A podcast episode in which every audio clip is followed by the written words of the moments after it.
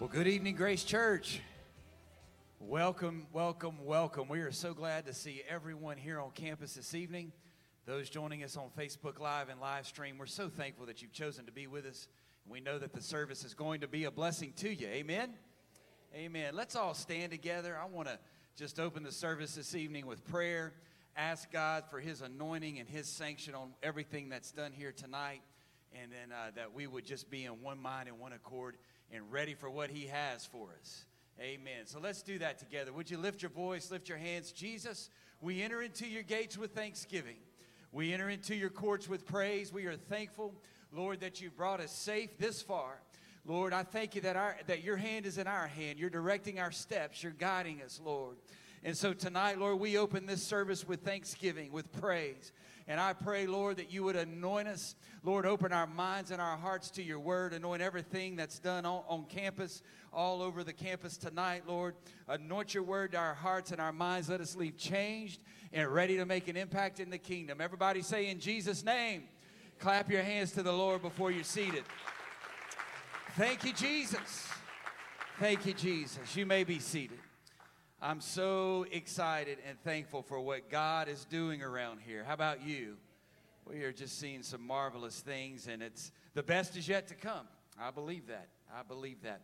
Let me talk to you for just a couple of moments about our uh, about our announcements, our service schedule upcoming. Some very important information I want to share with you. So lend me your ear if you don't mind. Of course, Saturday at nine o'clock in the Alexander Center is men's prayer, and I mentioned Sunday. I want to also uh, say that it is also young men's prayer. We'd like to have our young men join us. Uh, talk to them about that in youth service uh, just a couple of weeks ago. And I'm saying that in this forum because their parents and grandparents may be here in the sound of my voice. And then, of course, services Sunday as, uh, as scheduled, as always, 10 o'clock Sunday school, 11 o'clock worship service. From there, I want to talk to you about our service schedule next week. So, this is where it gets, uh, gets a little tricky, but if you stay with me, we'll all be on the same page. Next Tuesday night is First Tuesday prayer right here in the sanctuary at 7:30. And I want, we of course, want you to bring your family. We want you to come and be prepared to pray at 7:30 in the sanctuary. So that's next Tuesday night. Next Wednesday night, everybody say a week from tonight. Service will be dismissed next Wednesday night. The reason is is because we're having a special service Thursday night. Everybody say next Thursday. So that is Thursday, February the 3rd. Not tomorrow night, but the next Thursday night. That's our kids crusade that we've been promoting. And uh, mark your calendars. It does start at 7:30. I was looking over the the information, the announcements, and I'm not sure if we've said that over the pulpit or not. Maybe we have, but you'll see it on the screen there at 7:30 right here on campus. Kids Crusade, Holy Ghost Crusade for our kids. We want everybody to come out and support this. Um, uh, whether you have kids at Grace Church or not, we want you to come, help us worship, help us pray with them in the altars. And uh, as I've mentioned before, this is the uh, United Pentecostal Church International headquarters in St. Louis. We've been chosen to host the regional rally for our area. They're doing this all over the nation. So it's quite an honor uh, to get to be able to do this, to be the host church, and we want to support it big. We want to we want to just have a great turnout and have our most importantly have our kids blessed, have our kids filled up with the Holy Ghost, refilled with the Holy Ghost, and our special speaker will be Brother Steve Cannon, who is the uh, National Kids Ministry Director, also Brother Daniel Gums, special speaker. We're going to be blessed. We're going to have church, and we're going to see a move of God. So if you're excited about it, if you got it, say amen. Amen. Awesome. One last thing I want you to make a note of probably applies to a very select portion of our church. But Sunday, February the 13th, is Baby Dedication Sunday. So if that is you, if you have a baby that you would like to have dedicated in that service, now is the time to get your information to the church office. We certainly want you to be a part of that. And uh, always a very beautiful time, always a very beautiful service. Amen. Well, I'm excited again. As I said, I'm excited about what God is doing all through our church, all across the various aspects of Grace Church. Tonight's going to be no exception. So, as Pastor comes to the pulpit, I'm going to ask you to clap your hands one more time and just talk to Jesus. Tell him how thankful you are for his presence. God bless you.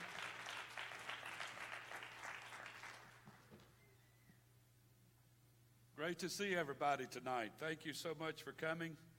And uh, I've been looking forward to this service and uh, to see, um, just see what God has in store for tonight. Thank you, Brother Dave, for leading the service and uh, running us through our service schedule and what have you. Uh, do make a point to uh, remember these things and please plan to be back uh, for our midweek next week on Thursday night. I'm asking everybody in the church to come. To say, well, that's kids and I don't have nothing to do with me.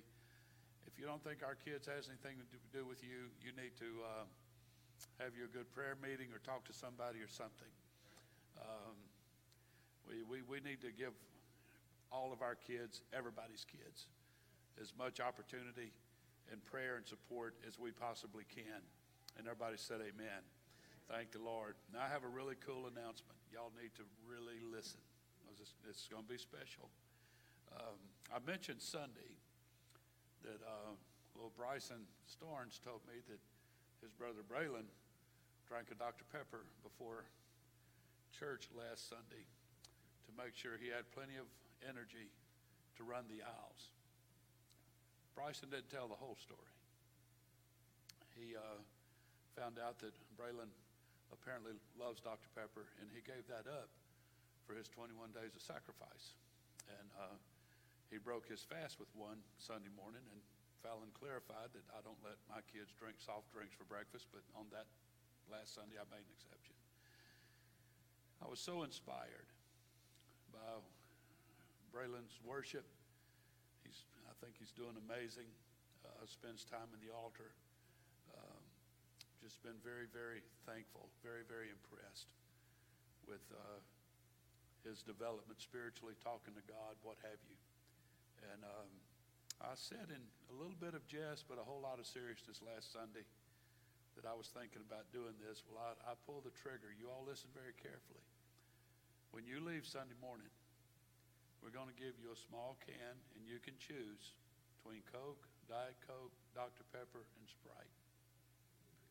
We're going to give you one when you leave, but you cannot drink it until the following Sunday morning on your way to church. We're going to have some aisle running going on in this church next. That's right. That's right. Honoring you, buddy. Honoring you. I think that's amazing, and uh, that's this is going to be something that we're not going to forget. And I believe that Braylon has set a precedent I'm not expecting everybody to run the aisles, every little thing that happens. But sometimes the Holy Ghost moves. And some of our men have done it, some of our women have done it. You just can't stay in your seat anymore. And I want to encourage people to be willing to vacate your seat when it comes to true worship of God. If you're doing it to attract attention, stay put. But if you want to worship and let the Lord have his way, it's biblical. It is absolutely biblical. It's biblical to jump up and down, to run, to dance, to uh, we clap, we raise our hands. It don't have to stop with just a hand clap and a hand raise and that kind of thing. Uh, God wants you to put your whole being into worship, and this is a great way to do it.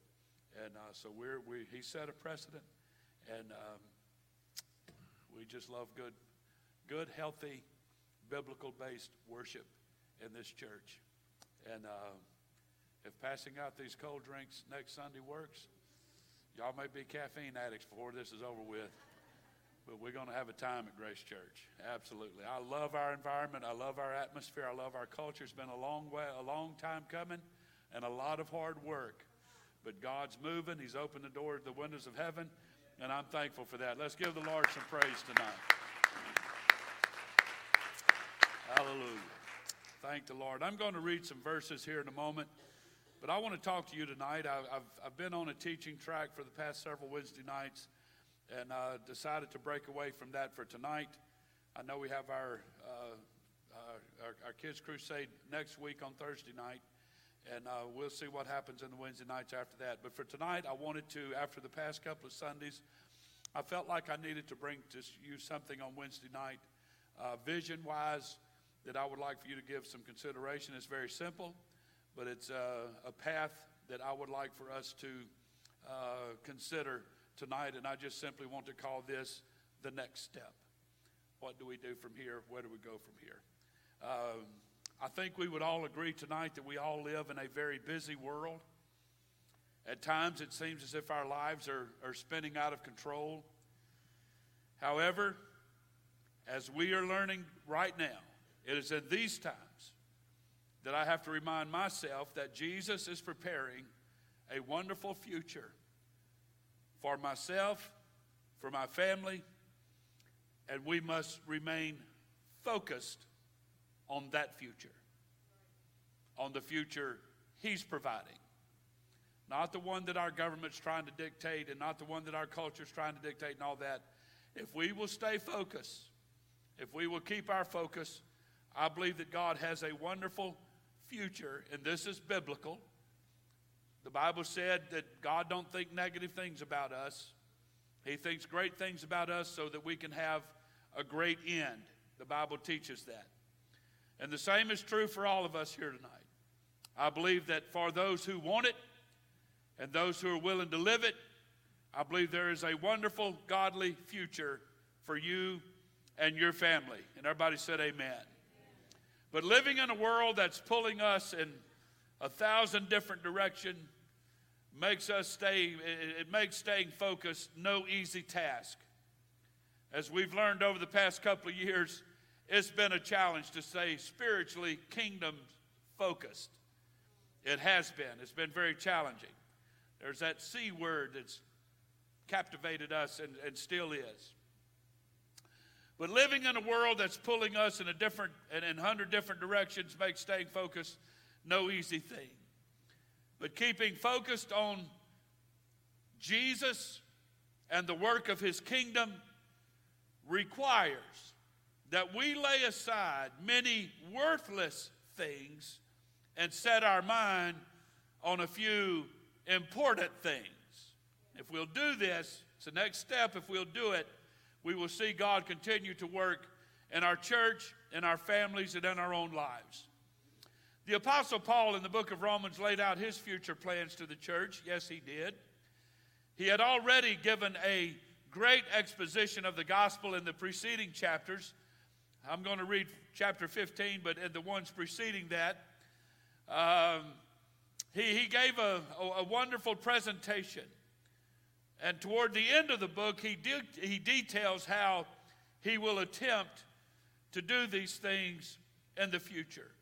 In Romans 15, verse 41, he said, I and I myself also am persuaded of you, my brethren, that you also are full of goodness, filled with all knowledge, able also to admonish one another. I believe that's a whole lot of Grace Church right here. I do. I've been persuaded by you folks. It's been by this bunch that I've been persuaded that you all are full of goodness, filled with all knowledge, able to admonish one another, to literally rebuke one another, to encourage one another, inspire one another. Nevertheless, brethren, I have written the more boldly unto you in some sort, as putting you in mind because of the grace that is given to me of God he said that I should be the minister. Everybody say the minister. That I should be the minister of Jesus Christ to the Gentiles. Paul believed that God had called him to preach to the Gentiles, ministering the gospel of God and offering up of the Gentiles might be acceptable, being sanctified or set apart by the Holy Ghost. I have therefore whereof I have therefore whereof I may glory through Jesus Christ in those things which pertain to God. For I will not dare to speak of any of those things which Christ hath not wrought by me to make the Gentiles obedient by word and deed. Through mighty signs and wonders, by the power of the Spirit of God, so that from Jerusalem and round about unto Illyricum, I have fully preached the gospel of Christ. Yea, so I have strived to preach the gospel not where Christ was named, lest I should build upon another man's foundation. But as it is written, to whom he was not spoken of, they shall see, and they shall, uh, and they that have not heard shall understand. I believe tonight and following Paul's example. He said he was a minister, he was a minister of Jesus Christ to the Gentiles. There was not a more lost, unchurched, unchristian people, if that's a word. There was nobody further away from God in the Jewish mind than Gentiles. To the Gentiles, they were heathens. Uh, they, they had no belief in God. They'd never heard of God. They had no clue what godly things were all about. And so Paul made it his first focus, his first priority, even over the Jewish people. He said, God has called me to reach the Gentile people. His first focus were these heathenistic, godless, awful, virtually irredeemable, deplorable people. In our current culture today, in all due respect, we would just simply call these people the lost. I'm not much one for labels. I don't appreciate being labeled. Most people do not appreciate being labeled, but I don't know what else to call it. There's people among us tonight that just don't know Jesus. They just don't. And when I was a kid, when you thought about lost people, you thought about adult people. I did. I didn't really look at children and young teenagers as being lost when I was a teenager and a young adult. But now we're learning in our culture that there's 10, 11, 12, 13, 14 year old kids that can sin as much or more than any adult can. That needs to speak to us tonight. I see our youth group here tonight. A lot of them are spattered all over the building, helping wherever. But take these kids here, they probably know more about sinning. They can probably educate me on some stuff about sinning. We've, our culture has reached that point. I've read of 10 and 11 year old kids uh, having sexual relationships with one another. We've reached that point. So when you consider the Lost Grace Church, it's not just old, crusty, old people that's lived a horrible lifestyle. Well, they've been a drunkard all of their life. There's 10 year olds that can compete with that now as far as the level of sin goes. Now, I believe something needs to rise to the surface here at Grace Church that we have a care and a concern for lost people, especially in the culture we living in now. If people have ever needed God, ever, they need God now. Hallelujah. Yes, they do. So, after having written a glowing explanation of the gospel to the church at Rome, Paul comes to the end of it and seeks to bring the Roman church to bring their mind back into focus when it comes to lost people. The Romans were constantly looking for knowledge, but Paul is trying to remind them that their knowledge of God is given to them so that they will be equipped to reach lost people around them. That is the point. So I'll have all of us notice tonight, and I'll introduce this thought to you tonight. In this portion of Scripture, Paul calls himself two things. The first of which is a minister. Everybody say minister. There are several words used in the scripture that translate into minister or servant. But in this case, Paul uses a word from, we, from which we get the word liturgy. It's very popular in some religious circles, more so than here. Paul was not calling himself just any kind of servant, but under the inspiration of the Holy Ghost, He used a specific word that relates to the idea of a minister serving in sacred duties. Another way of putting it, it's a person who works in the service of the temple. It is a sacred or a set apart, honorable, holy servant. In reality, Paul is calling himself a priest. A priest is someone, listen to Pastor right now. A priest is someone who mediates between God and his people. That's the role and function of a priest. It is a burden that they carry, and there's strict accountability to biblical priesthood. Most of us are uncomfortable with the term priest. We conjure up images of men in the Old Testament having to wear certain kind of clothes and offering animal sacrifices and so on. Or we think of the modern day priest with his black clothing and a, and a white collar. This is not, however, an accurate picture of a New Testament priest in which we are. We must realize that the priesthood was not done away with at Calvary as some of the Old Testament law of Moses was. It wasn't done away with, but it was transformed.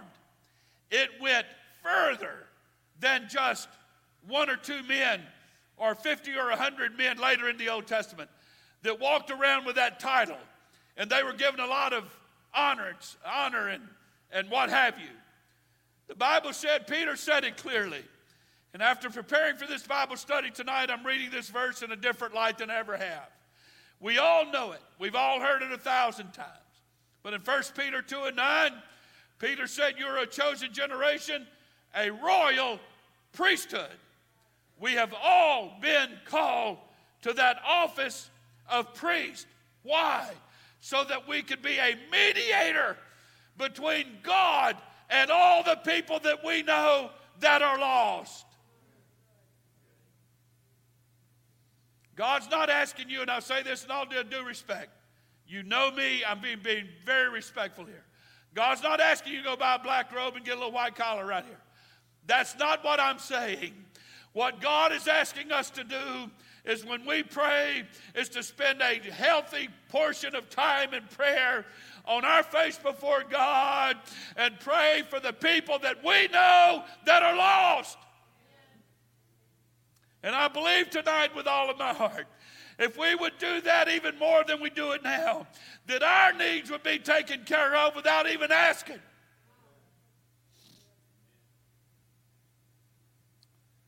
Paul, or, uh, Paul draws most of this passage from the book of Exodus and then Romans 15 that I just read, where God declares his desire that all people be priests and not just the Levites. The Hebrew people were to be priests.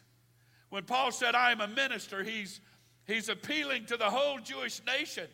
He's, he's, he's appealing to the Jewish converts, if you will, the, the day of Pentecost people to narrate it even more.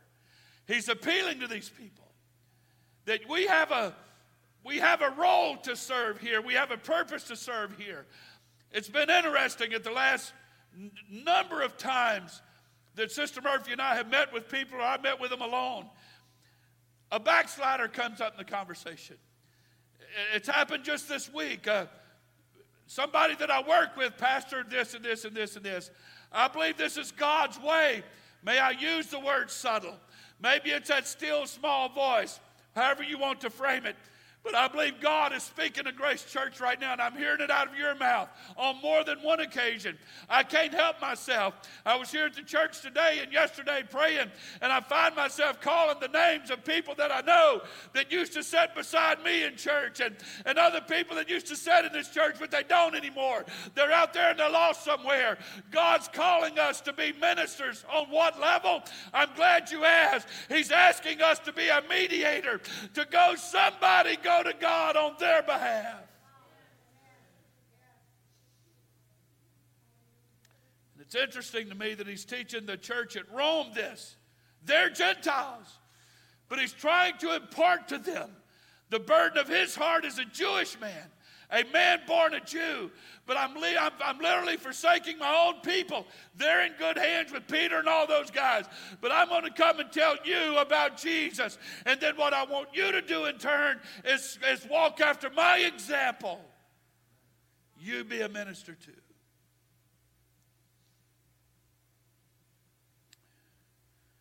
We are to proclaim and glorify God's name among all the nations. I'll, I'll say this in passing just over the past several weeks and months, Sister, Sister Murph will tell you that it's true.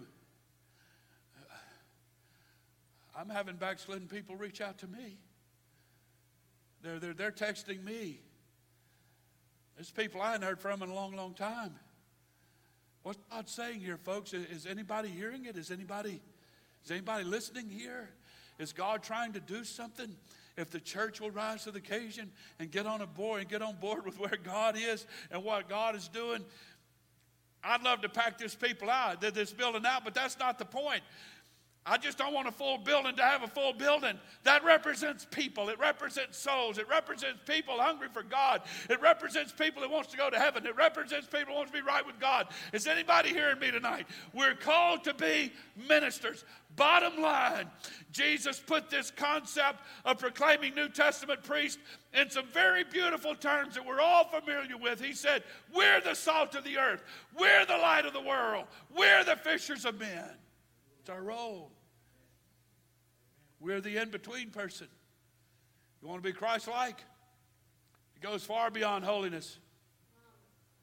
It's a mediator between God and man.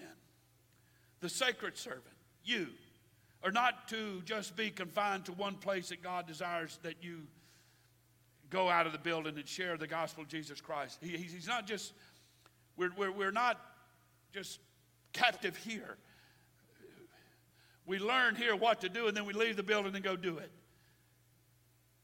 That's the point. Most of us, look, I know this area, I was born and raised here.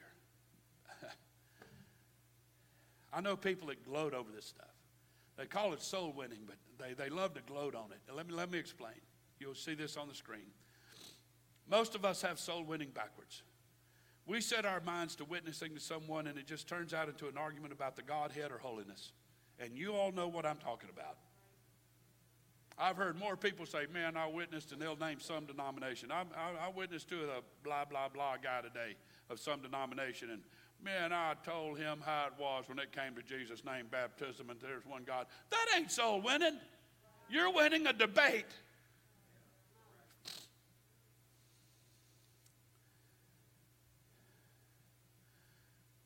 I've taught it for years. Just tell people what Jesus has done for you and what he's done for me, he can do for you. That's the best soul winning tool you've got because nobody can argue with a testimony. No, they can't. So, this is what Paul is basically saying to the church at Rome. In verse 18, he says, Not to speak of anything except Christ. He's teaching this. Go out there and show these people how brilliant you are in the Bible. Just talk about Jesus and what he has accomplished through you. In verse 19, he says that all he did was preach the gospel. Why? Because he had already told the Romans in chapter 1 that the gospel was the power of God unto salvation.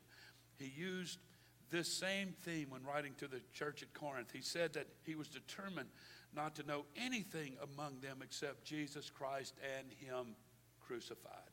Not how many gods there are on the Godhead but that supreme act of sacrifice the love of God, the grace of God, the mercy of God. So, the Corinthians would build their faith on Christ and not Paul or his knowledge. We need to be ready to tell others what Jesus has done for us and how he has changed our lives for the better. Had some conversation with someone about that not long ago. If we're not in the habit of doing this, I would suggest you write down your testimony and practice it until God opens a door. And I've taught this before many times over the past several years. It will help you to stay focused on the lost, which is our first calling. Focus number two is fellowship. I spent a little more time on point number one than I, than I had planned. Um, I would suggest you go home and read Romans 15, 22 through 29. But the second thing that's important for us to understand the meaning of is fellowship. What is fellowship? First, I talked to you about the lost, now I'll talk to you about fellowship. Is it coming to church? Is it gathering in the fellowship hall? People have said in times past you might be a Pentecostal if the word fellowship makes you think of a restaurant.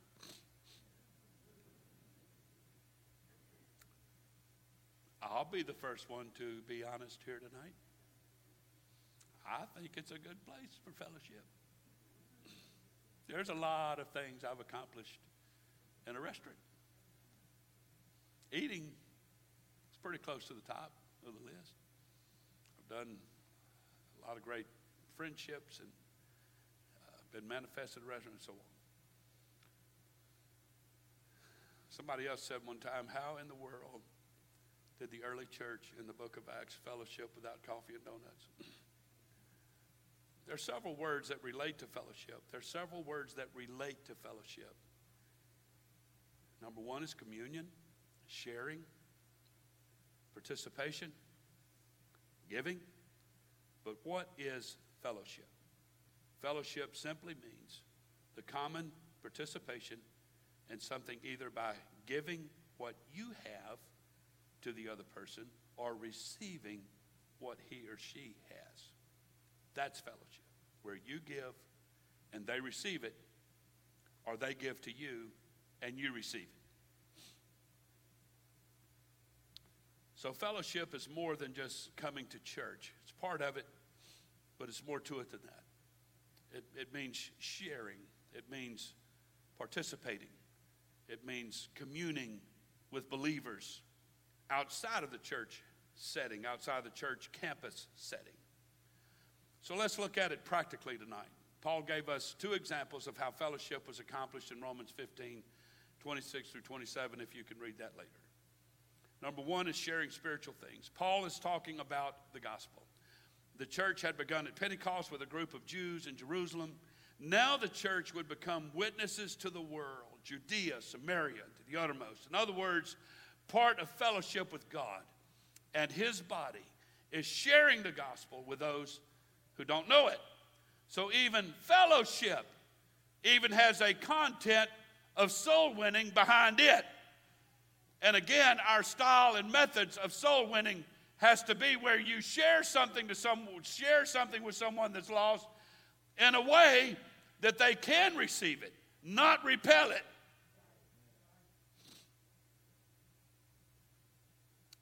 We also, in times of fellowship, share physical things. The New Testament church had very loosely, uh, held very loosely to their possessions. You all know the story. In Acts chapter 2, they had all things in common, the Bible said. That doesn't mean they just took their possessions and put it in a big pot, but rather the early church practiced fellowship by willing to share what they had with others in order to bring glory to God. Grace Church does that.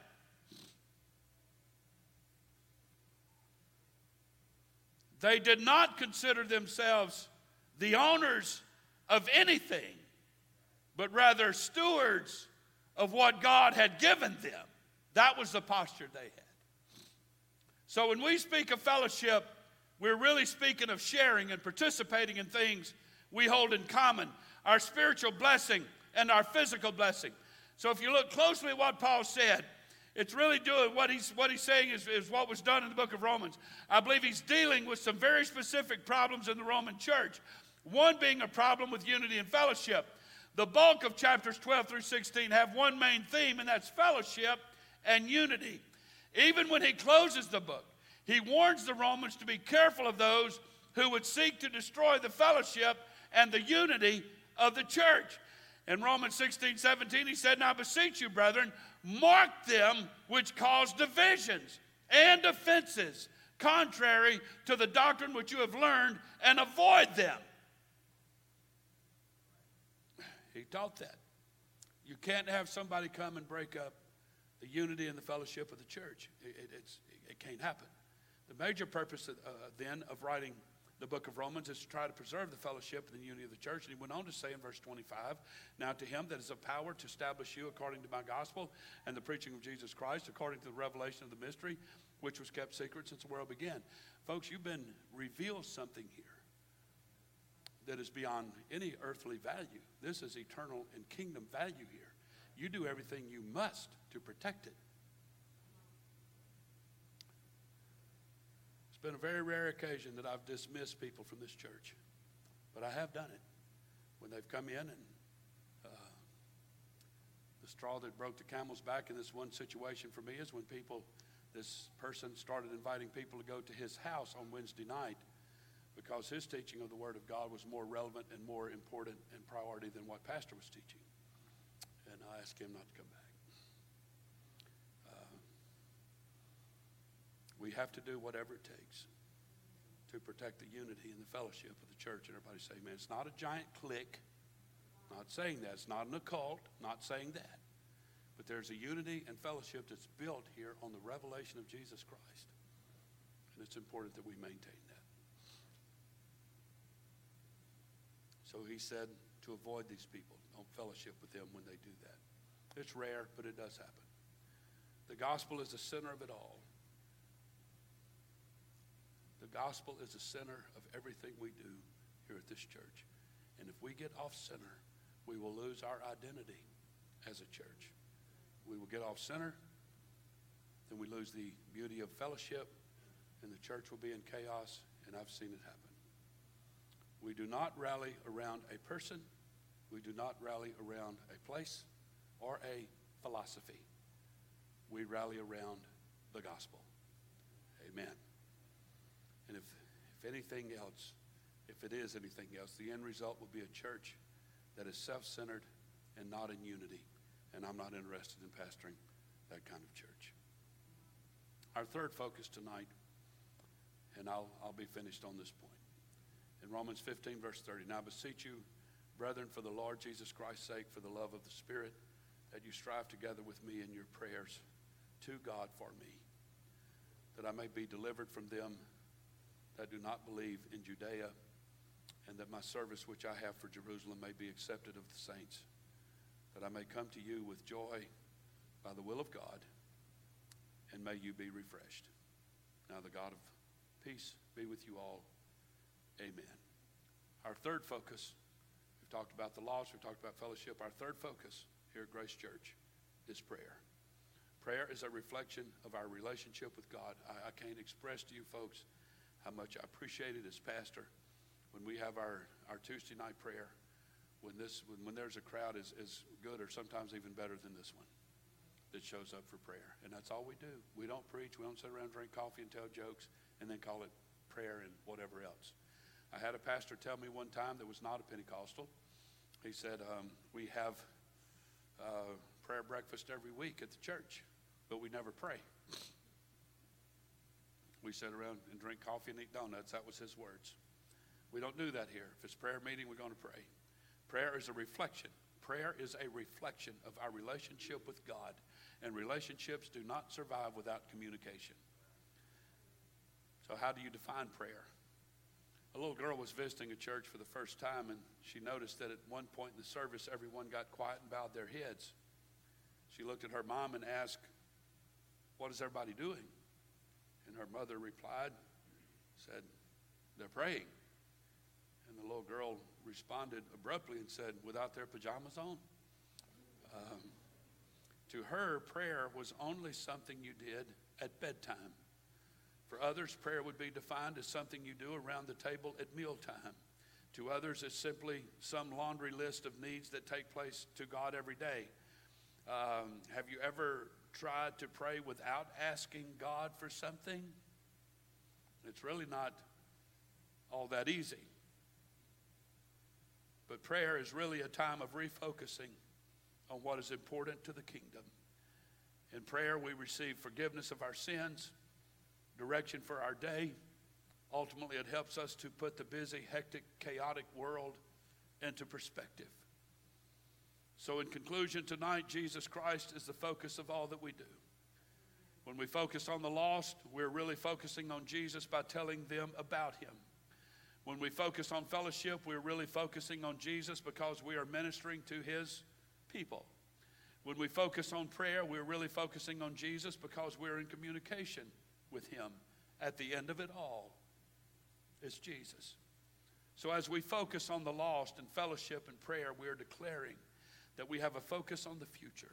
Reaching the lost ensures the future of this congregation. Fellowship with each other ensures that disciples are made to do the work of the church, and prayer is the glue that holds it all together for our future. You are going to continue to hear from this pulpit as long as God helps me. I don't know what these guys will do and say. That's between them and God, but you're going to hear a lot about our young people. I lived in a culture once where the church got, the adult people kind of got put out. The older people kind of got put out. Because, well, you know, pastor don't ever preach about us. They don't ever talk about us. Well, if you want to go back to 14 again, we will. but we're here tonight to make sure that these folks have a future in the Lord Jesus Christ. We're here to make sure they know how to pray, they know how to worship, they know who Jesus is, they know what the Word of God is. We're here to do our best to ensure that. And I want to tell you tonight, with all of my heart, where I'm so supremely thankful for our, our, our students tonight, is because we have moms and dads that are behind them, that are behind this pulpit, and they're going rah, rah, rah, pastor preach, pastor preach, pastor preach. I don't feel that generation gap here. We have grandparents that are saying, had lunch with a grandmother just this week that's, that's behind it 100%. Preach, pastor, preach, pastor, preach, pastor, preach, pastor. Um, there's a unity here that we're all moving in the same direction and everybody understands it. But do you agree, those of you that sit behind the first two rows, that when you see them blessed, you got to admit that it kind of blesses me a little bit too, and it kind of wants to draw me down here a little bit closer. And if I put my hand on, on Braylon and he runs the aisle, I can take a little bit of credit. He did that because I prayed for him or whatever. You can take it however you want it. But we have to maintain our unity. We have to maintain our focus. We have to, we have to understand tonight that lost is still our responsibility. We're all priests. We still have to maintain fellowship. We still have to maintain our prayer life. That's what I intend to do.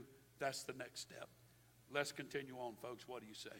I want to tell all y'all right now, this was a wonderful Bible study. Give the pastor some appreciation tonight. This is a good one. Oh, glory. I feel good here tonight in the Holy Ghost. God's been good, and I'm thankful for all that He's done. Thank the Lord. God bless you tonight. You're dismissed. We'll see you Sunday morning, and come expecting to take home a cold drink with you. Amen. Y'all got more responsive over that than you did the Bible study. Thank the Lord. So. God bless you tonight.